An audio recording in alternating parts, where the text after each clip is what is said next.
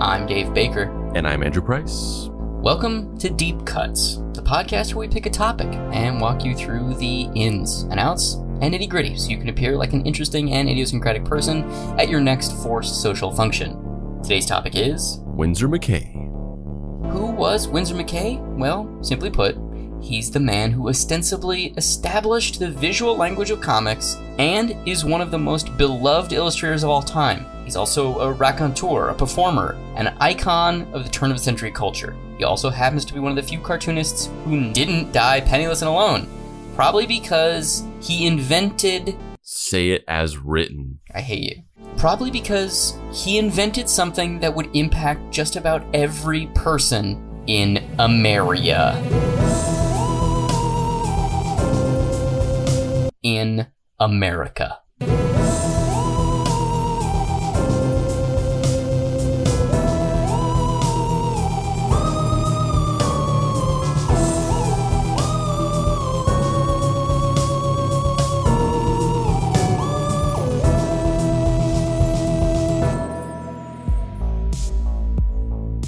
Act 1 Canada is the new America.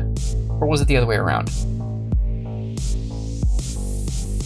Xenius Winsor McCay was born on, well, sometime between 1866 and 1871. Records are spotty on this. Even McCay himself said multiple dates over the course of his life. In his obituary in the New York Herald Tribune, it quoted McCay as saying, Not even Mr. McCay knew his exact age. Surprise, surprise, this cartoonist from over 120 years ago is dead every turn of the century raconteur has to not know when he was actually born. Yeah, it's it's part of the uh, part of the DNA structure of what makes it a legendary genius. Mm-hmm. Legend has it that McCay started drawing at a very young age because of a fire that swept through his town of Spring Lake, Michigan. He began drawing the carnage he witnessed out of his dining room window and began etching with a nail on a pane of glass.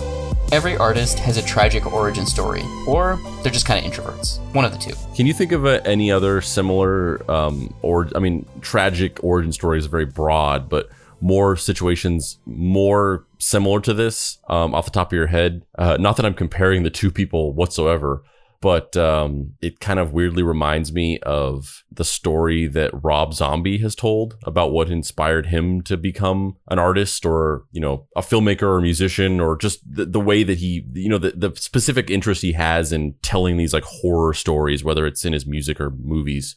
Um, i'm not a fan of rob zombie's films uh, personally but um, he was whenever he was a kid uh, in the in the 60s i guess he had just moved into this neighborhood and it was not a great neighborhood. And he was sitting in the kitchen at the kitchen table and he was looking out the window. And he said that um, a, a huge naked fat guy just ran by covered in blood and he had he was showering and he had been stabbed. And he had just and he was just running through the streets screaming. And he just was like sitting in his house witnessing that. And that was kind of like the the the pivotal moment where he became inspired to you know be interested in like macabre gore filled horror storytelling or whatever the thing that's interesting to me about that, despite the fact that I'm not personally a fan of Rob Zombie's movies, is the way that it's like this and the Windsor, Winsor McCay story. It's it's about somebody viewing something sort of removed from it. You like within within the comfort of your own home,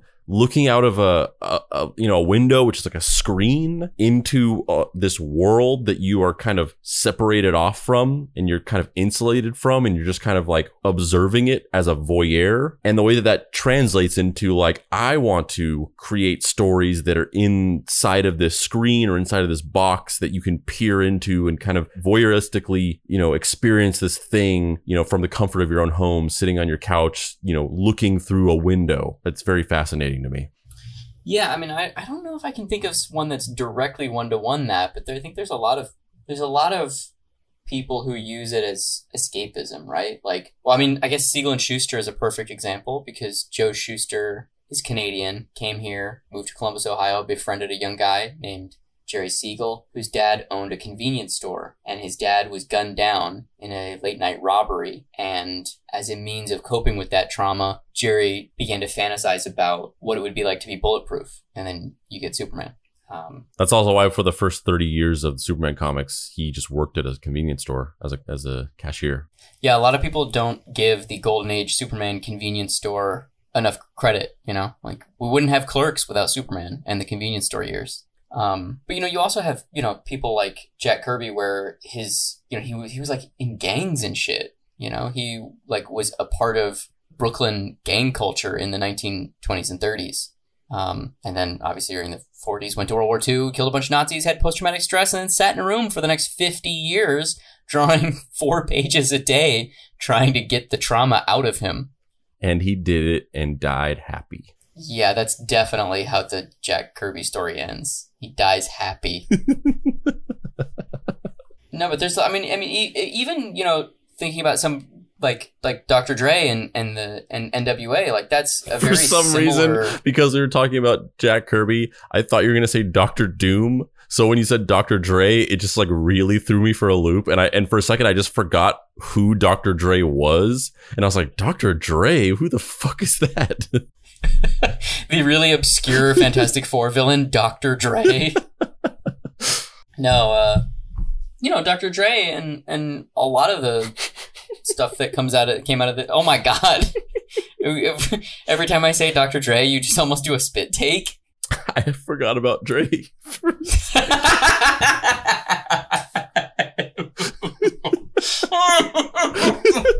yes, you forgot about Dre.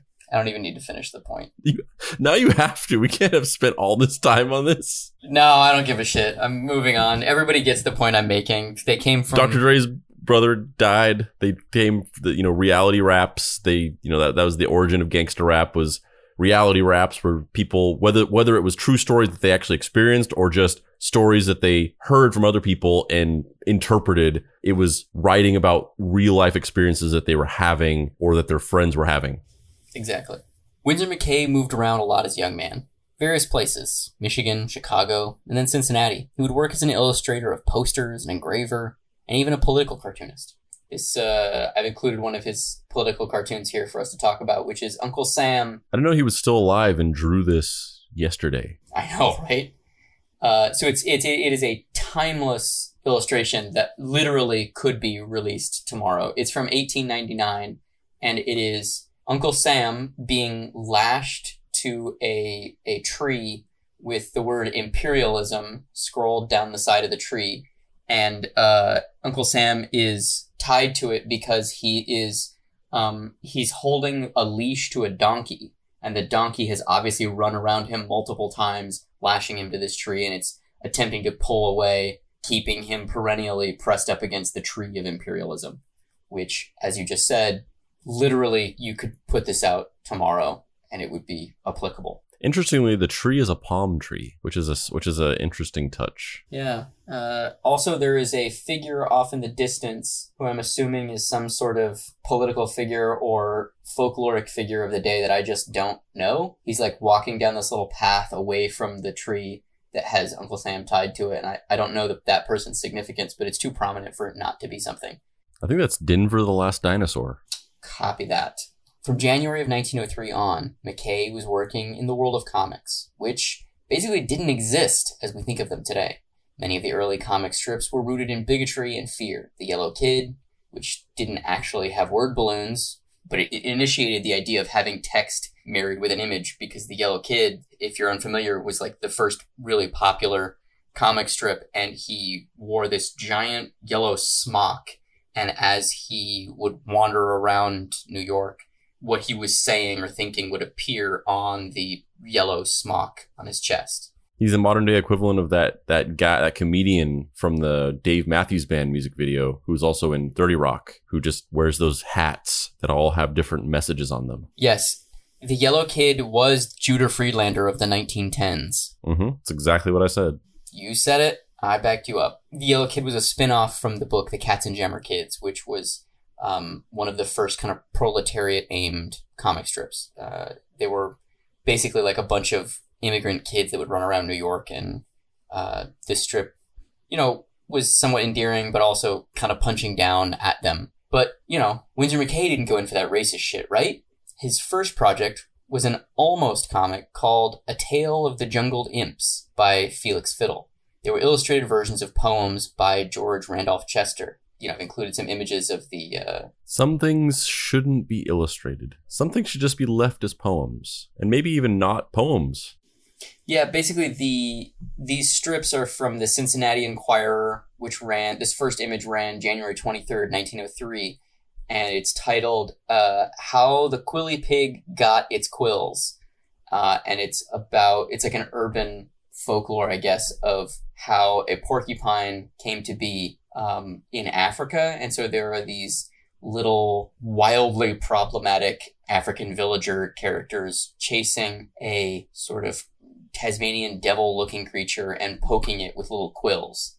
Um, and uh, they're exactly what you think they are. They're wearing bush skirts and they have wildly problematic depictions of, uh, you know, facial features, large lips, large eyes, so on and so forth. It's a deeply, deeply bigoted. But again, 1903, so, you know, xenophobia is the, uh, the coin of the realm, as it were. And the little animal in one panel, he just looks at the camera and like a dinosaur in a Flintstones episode and goes, I don't know what hurts worse the getting stabbed by quills or the horrible racism. Yeah, and you know, in a lot of these Tale of a Jungle Imp uh, stories, you know, they're, these same characters show up over and over again. These these little impish Sambo drawings, which makes me uncomfortable to say, but that's kind of the best way to describe them, unfortunately. Um, and they, they actually show up in his later work too. The um, the more heralded and acclaimed work. These these same characters uh, pop up. I mean, look, the dude was born in the 1800s. I guess it's to be expected, right?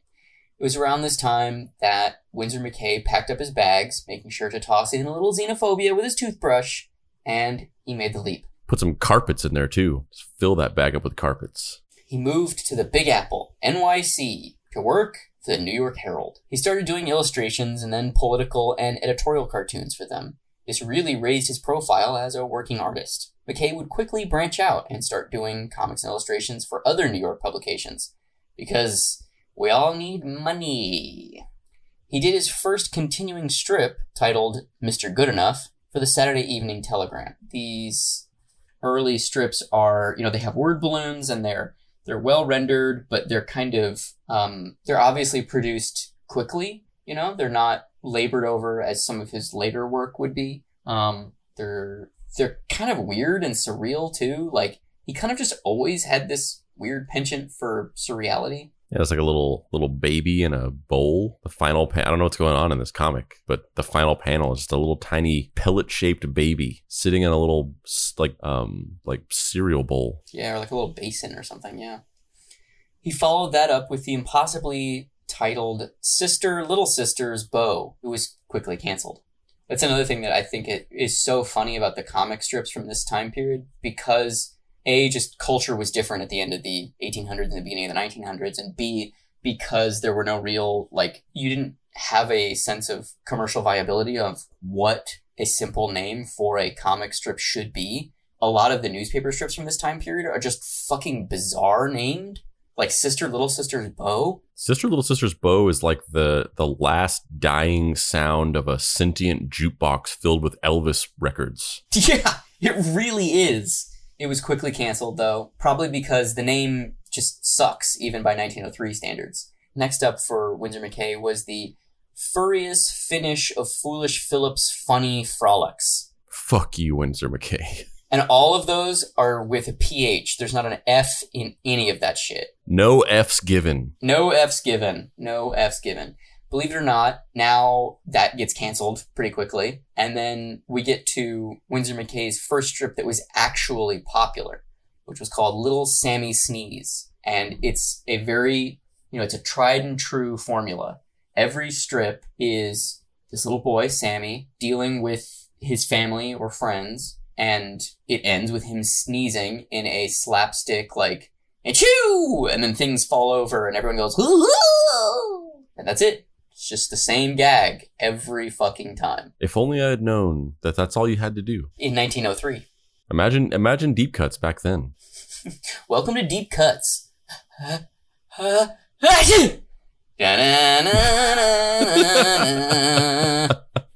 That's it. That's the whole show.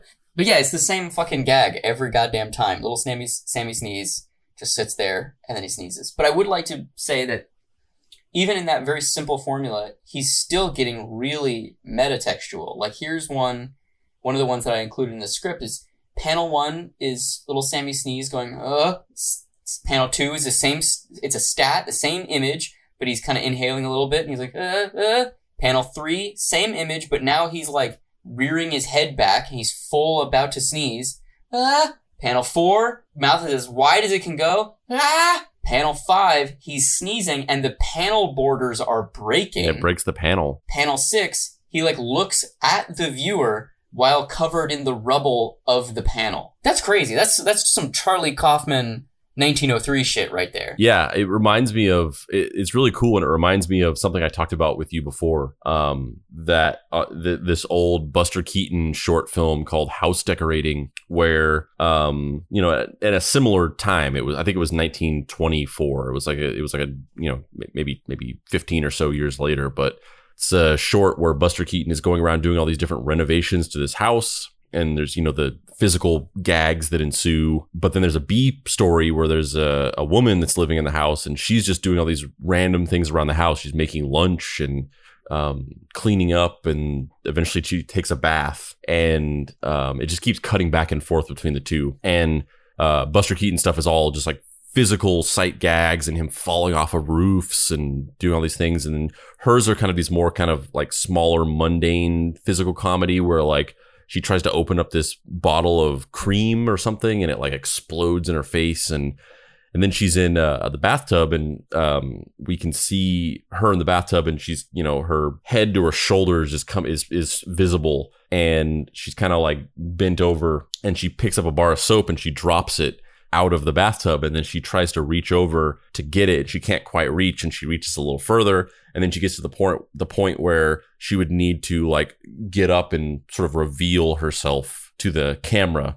And so she's about to do it and then a hand or yeah a hand comes out from behind the camera like the cameraman's hand comes out and then covers the lens. And then a couple seconds later it moves back out of the way and she's got the bar of soap and she kind of like smiles coquettishly at the camera.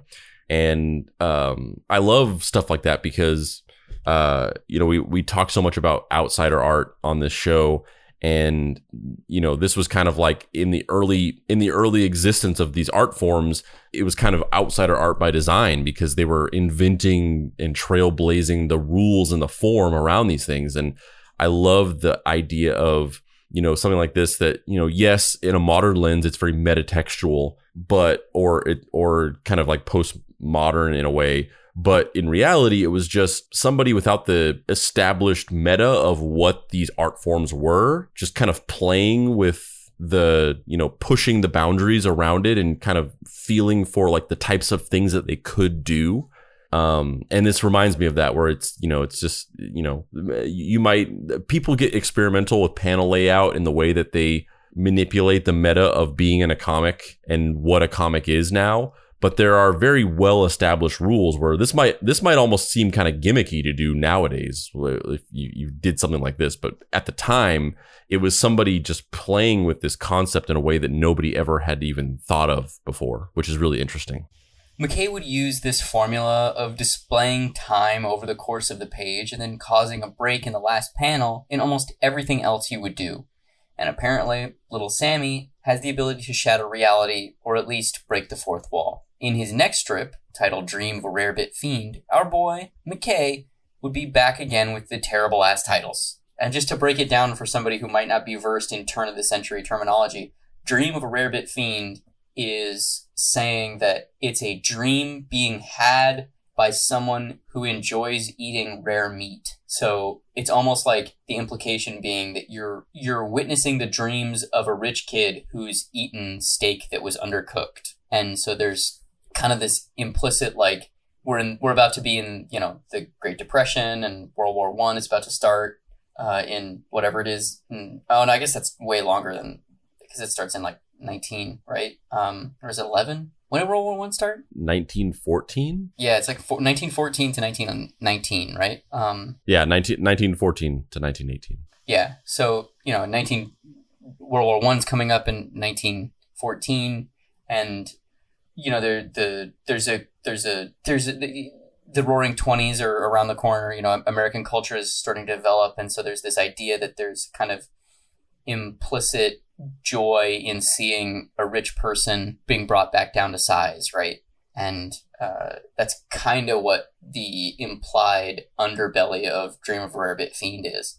The specific the specificity of that premise is so weird. The the the the odd specificity of that, and then also the Sammy sneeze, where it's just like this comic is specifically about a kid who sneezes. And then this is like, it is specifically a comic about different people who have weird dreams because they've eaten rare meat. That's, that's very strange. Yeah, it's really weird. Um, and it, it's, it's, it's interesting too, though, because the setups are kind of the same and it kind of functions in a very similar way. Like, Dream of a Rarebit Fiend is this sequel to Sammy Sneeze in that you're following these characters and sometimes the characters repeat.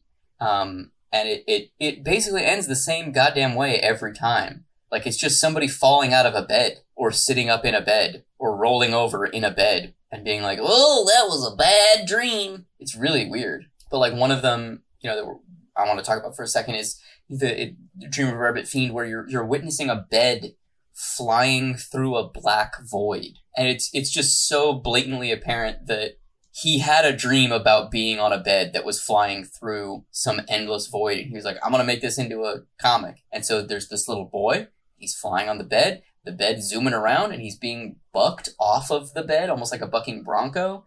And then the second to last panel the boy is hanging by his pants from a weather vane.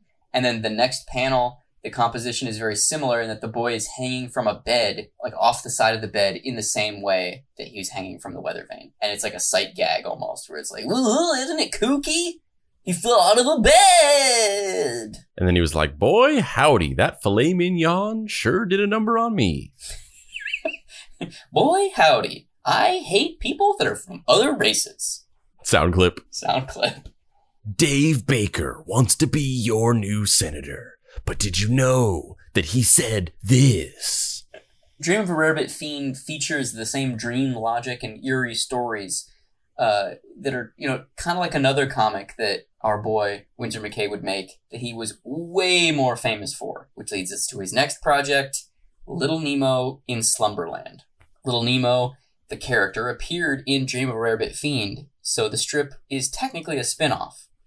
Arguably one of the most important leaps forward in the technical innovation of the comics medium, Winsor McCay created Little Nemo in Slumberland in 1905. The strip fills a full newspaper broadsheet and sees Nemo going on surreal journeys and then abruptly waking up, just like the other McCay strips.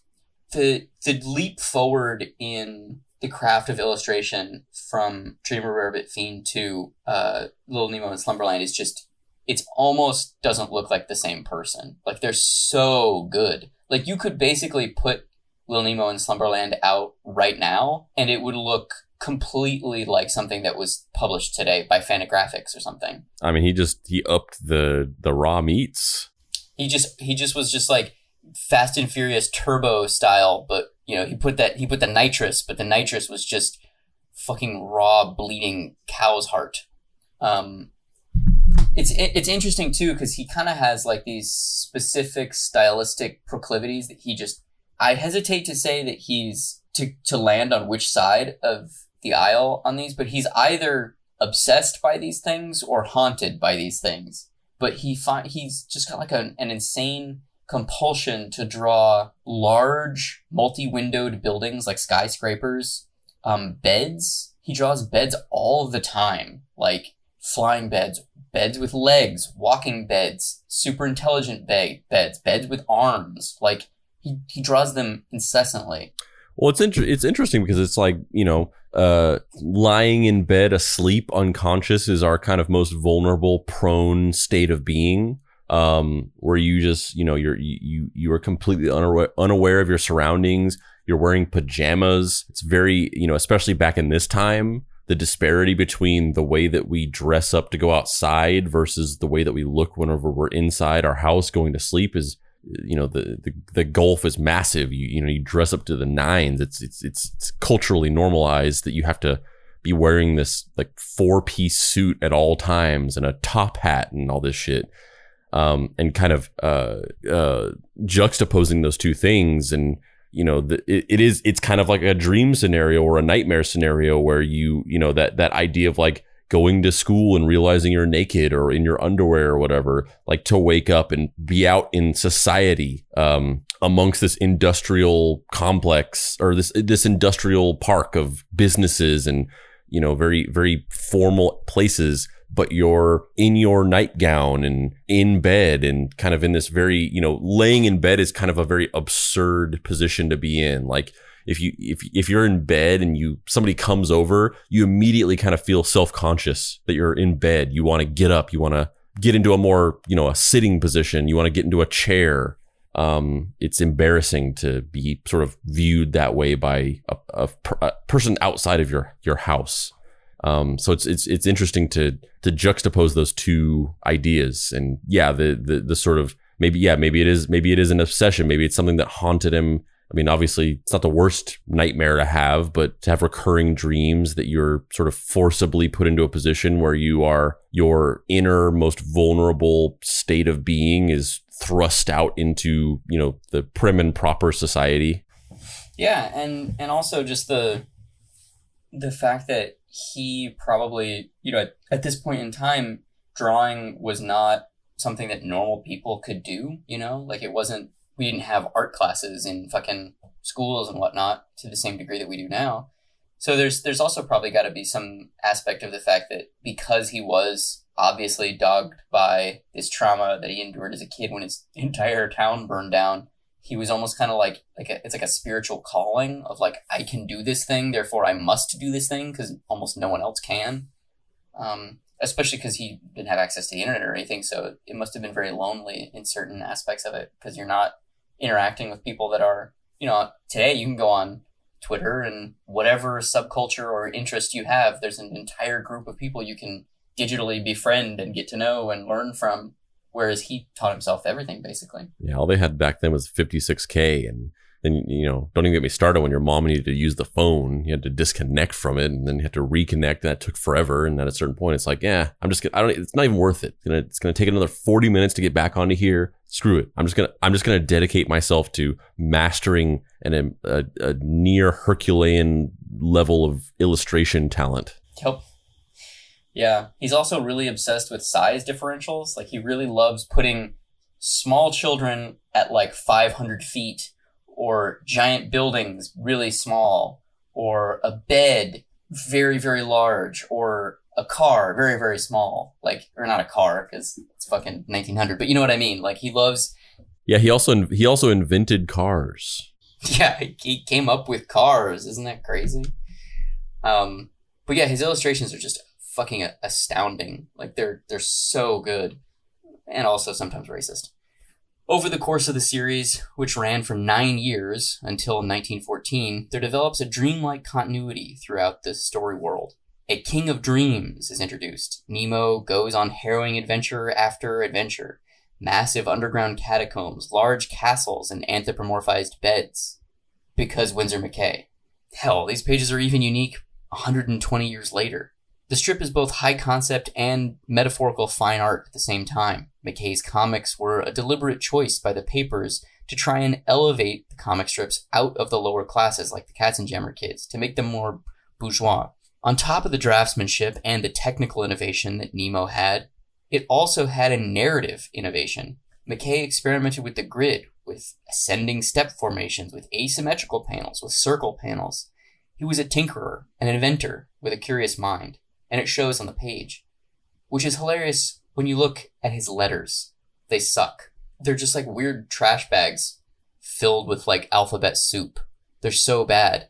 Like everything he does is so considered and has so much energy and time and thought put into it. And then his letters are just it's like he's writing with a fucking ballpoint pen and he doesn't he just doesn't care at all. It's so bizarre. Yeah, they look, they look like the the word balloons that you would do like in a comic that you drew on line paper in like elementary school. Yeah, Yeah.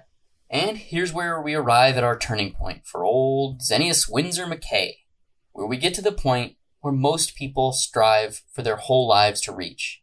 He's at the top of his game, making a good living off of his art. And what does he do? He invents something even better. Besides cars.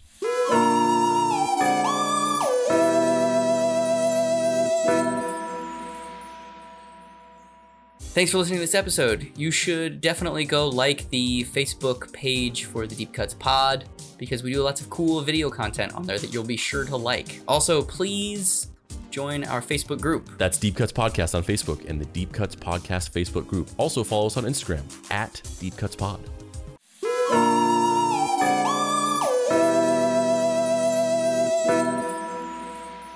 Act 2 The Invisible Art. In 1906, McCay was approached by a vaudeville promoter, F.F. Proctor, to perform what were at the time referred to as chalk talks. These were basically performance art and theater shows where a cartoonist would draw or perform, or both. Think a YouTube tutorial, but make it old timey and probably bigoted.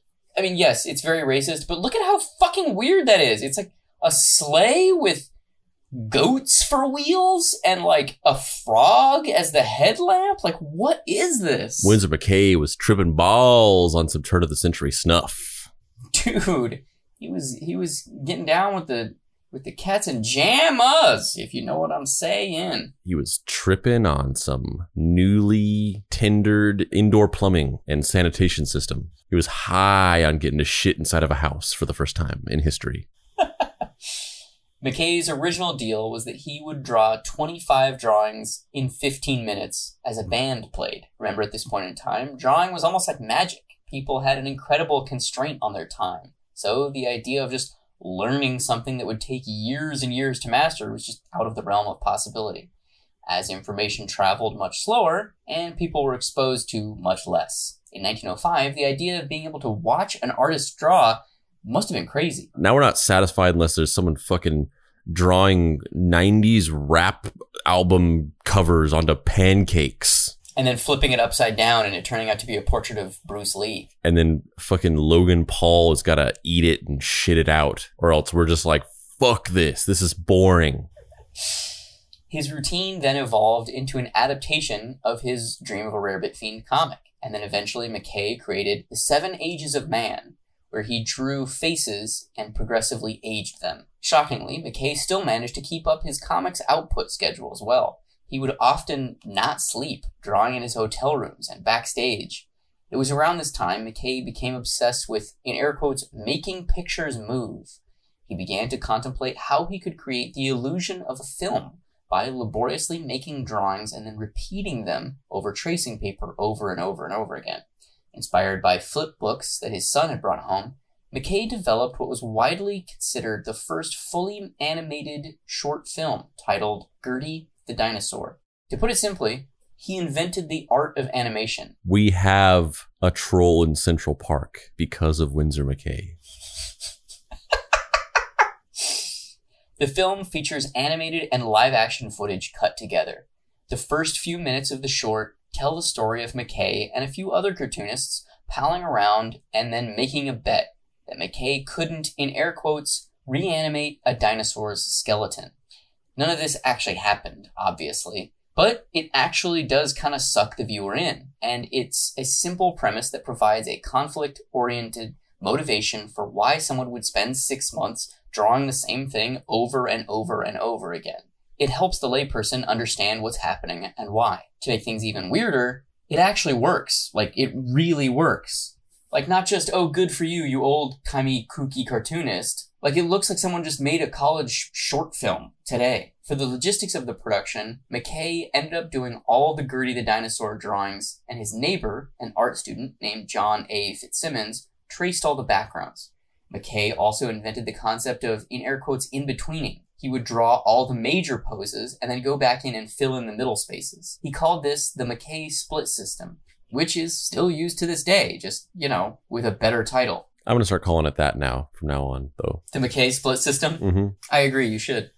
What's even more impressive about this is that McCay refused to patent the system. Open source, 1912 style, motherfuckers. McCay also pioneered the use of registration marks and cycling, meaning rocking an animated sequence back and forth to achieve the feeling of repeated motion. Ever the showman, McCay played the animation during his vaudeville act and would get up on stage and give Gertie directions, appearing to control the dinosaur. In the climactic ending of the film, he would literally jump up onto the screen in a sleight of hand trick and ride Gertie off camera. Have you ever seen this short film, the the Gertie the Dinosaur movie? It's so weird. It's it. I mean, I know I said it in the script, but it just really does look like something that could be made today.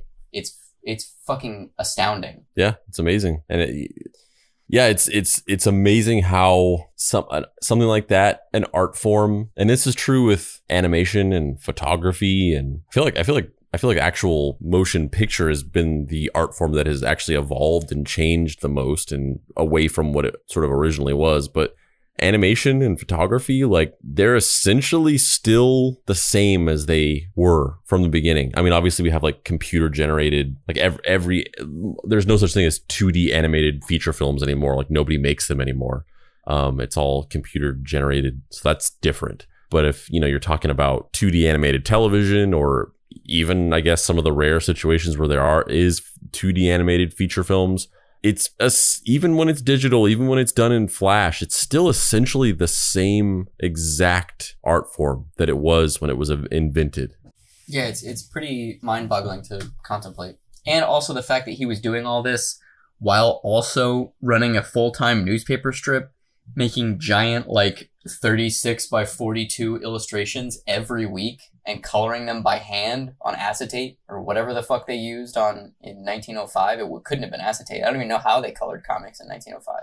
Working for the enemy of all great art, William Randolph Hearst. McCay had been working for newspaper magnate William Randolph Hearst since 1911. However, just as his technical innovations and popularity started to skyrocket, Hearst began to become frustrated that he couldn't reach McCay during shows. Hearst also thought that McCay shouldn't be wasting his time doing these performances, and that he should be concentrating on drawing editorial illustration. That's right, not comics, editorial illustration. Initially, Hearst made McCay sign a contract that would just limit his vaudevillian appearances, and then moved it to only being able to perform in greater New York. And eventually, Hearst forced McCay to stop performing entirely, basically death by attrition. McCay would leave and return to Hearst a few times over the ensuing years, always lured back in with rewards of more money. He returned to Nemo for a reboot, but the strip didn't succeed in the way that it had in the past. It's almost like McCay had found his true path and then was robbed of it by Randolph Hearst. Later in life, at an animation dinner held in his honor, when he felt the people in the room weren't processing his thoughts on the state of animation well enough, he issued a stern warning. Animation is an art. This is how I conceived it. But as I see, what you fellows have done with it is making it into a trade. Not an art, but a trade. Bad luck. I kind of wish you had done all the Las Rojas stuff in that voice. I know it doesn't sound anything like Las Rojas, but I love that voice. I need my $10,000 for the control of my life rights. I am going to email Vice 40 times a day until you give me my $10,000. And until then, I'm going to continue living in the streets with my mother, even though I could just put her on a plane and have her live in a comfy, probably huge Florida estate for the rest of her life. But no, she has to live with me in my car because I have to make movies. Winsor McCay passed away on July 26th, 1934. He was roughly 50 years old.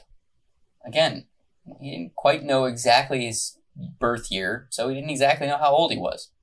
Ultimately, Winsor McCay left behind a massive body of work, including 12 completed films, three unfinished films, a mountain of editorial illustration and strips, and 12 comic strips.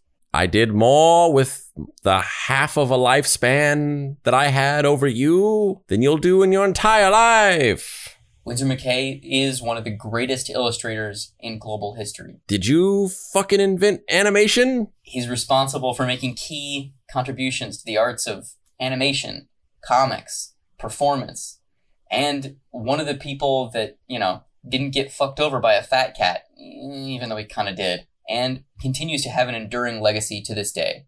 But, you know, he also was a racist, and his lettering kind of sucked. Oh, you do a podcast? Interesting. I invented an entire art form. Uh, so here's a question: Can you think of an artist that has had as long or relevant a reach as Winsor McCay? Like, do you think, do you think hundred years from now, people are going to be looking back at Spielberg? I don't know. I mean, I, I I was mostly just trolling, but I mean, just like you know, is there somebody because he literally invented the goddamn medium and basically invented comics too. Yeah, I mean, I think I think he has he has a huge leg up on any other creator in terms of legacy. In that, not only did he create this body of work, but he also revolutionized an art form or multiple art forms. Like, there's real, you know, it's kind of an example of being there at the ground floor, like there's not a whole lot of people who can claim that there's not a lot of people that were born early enough to have been around to be able to have invented the thing that they are um, a master craftsman at. I mean, it's it's the same it's the same thing as Thomas Edison. Like, what other inventors do you know about? There, there like name a f- five inventors off the top of your head, other than other than other than Lonnie Johnson. I was gonna say Lonnie Johnson, the guy that made the Segway, who was the son of an EC Comics artist, which I'm blanking on which one he was the son of. Maybe Graham Ingels. I don't remember. Uh, Nikola Tesla, Edison, uh, Leonardo da Vinci. Like you know, I mean, the reason why Leonardo da Vinci and namely Thomas Edison and Nikola Tesla, you know, come to mind, and they're like literally the only inventors you can think of. It's not to say that other inventors throughout the decades have not invented immensely important things. It's that as time goes on, the things that the, the available things to invent get more and more specific and obscure. And you have to drill down deeper and deeper into making these hyper specific discoveries. Whereas Thomas Edison was just around and also he Loki didn't actually invent a lot of these things. He just had a team of people and he sort of claimed credit for all these patents. But let's say hypothetically he did personally invent all these things. He was around when nothing had been invented yet. So he was like, yeah, I'll claim the light bulb, this thing that we fucking use in our houses every day. I invented that because he was just there to invent it before it got invented. Um, so, you know, Winsor McCay has a massive leg up on carving out a legacy that could never be sort of forgotten because he just was there before animation existed. Like who, you know, who who else can say that? I'm Dave Baker. And I'm Andrew Price. This has been Deep Cuts. You can find me online at heydavebaker.com where you can find comics like Action Hospital and Fuck Off Squad. Andrew, where can people find you on the internet? You can find me floating through a turn of the century business industrial park in my nightgown on a flying bed. And you can also find me at dapricerights.com where you can pick up my book, Deadbolt AI Private Eye.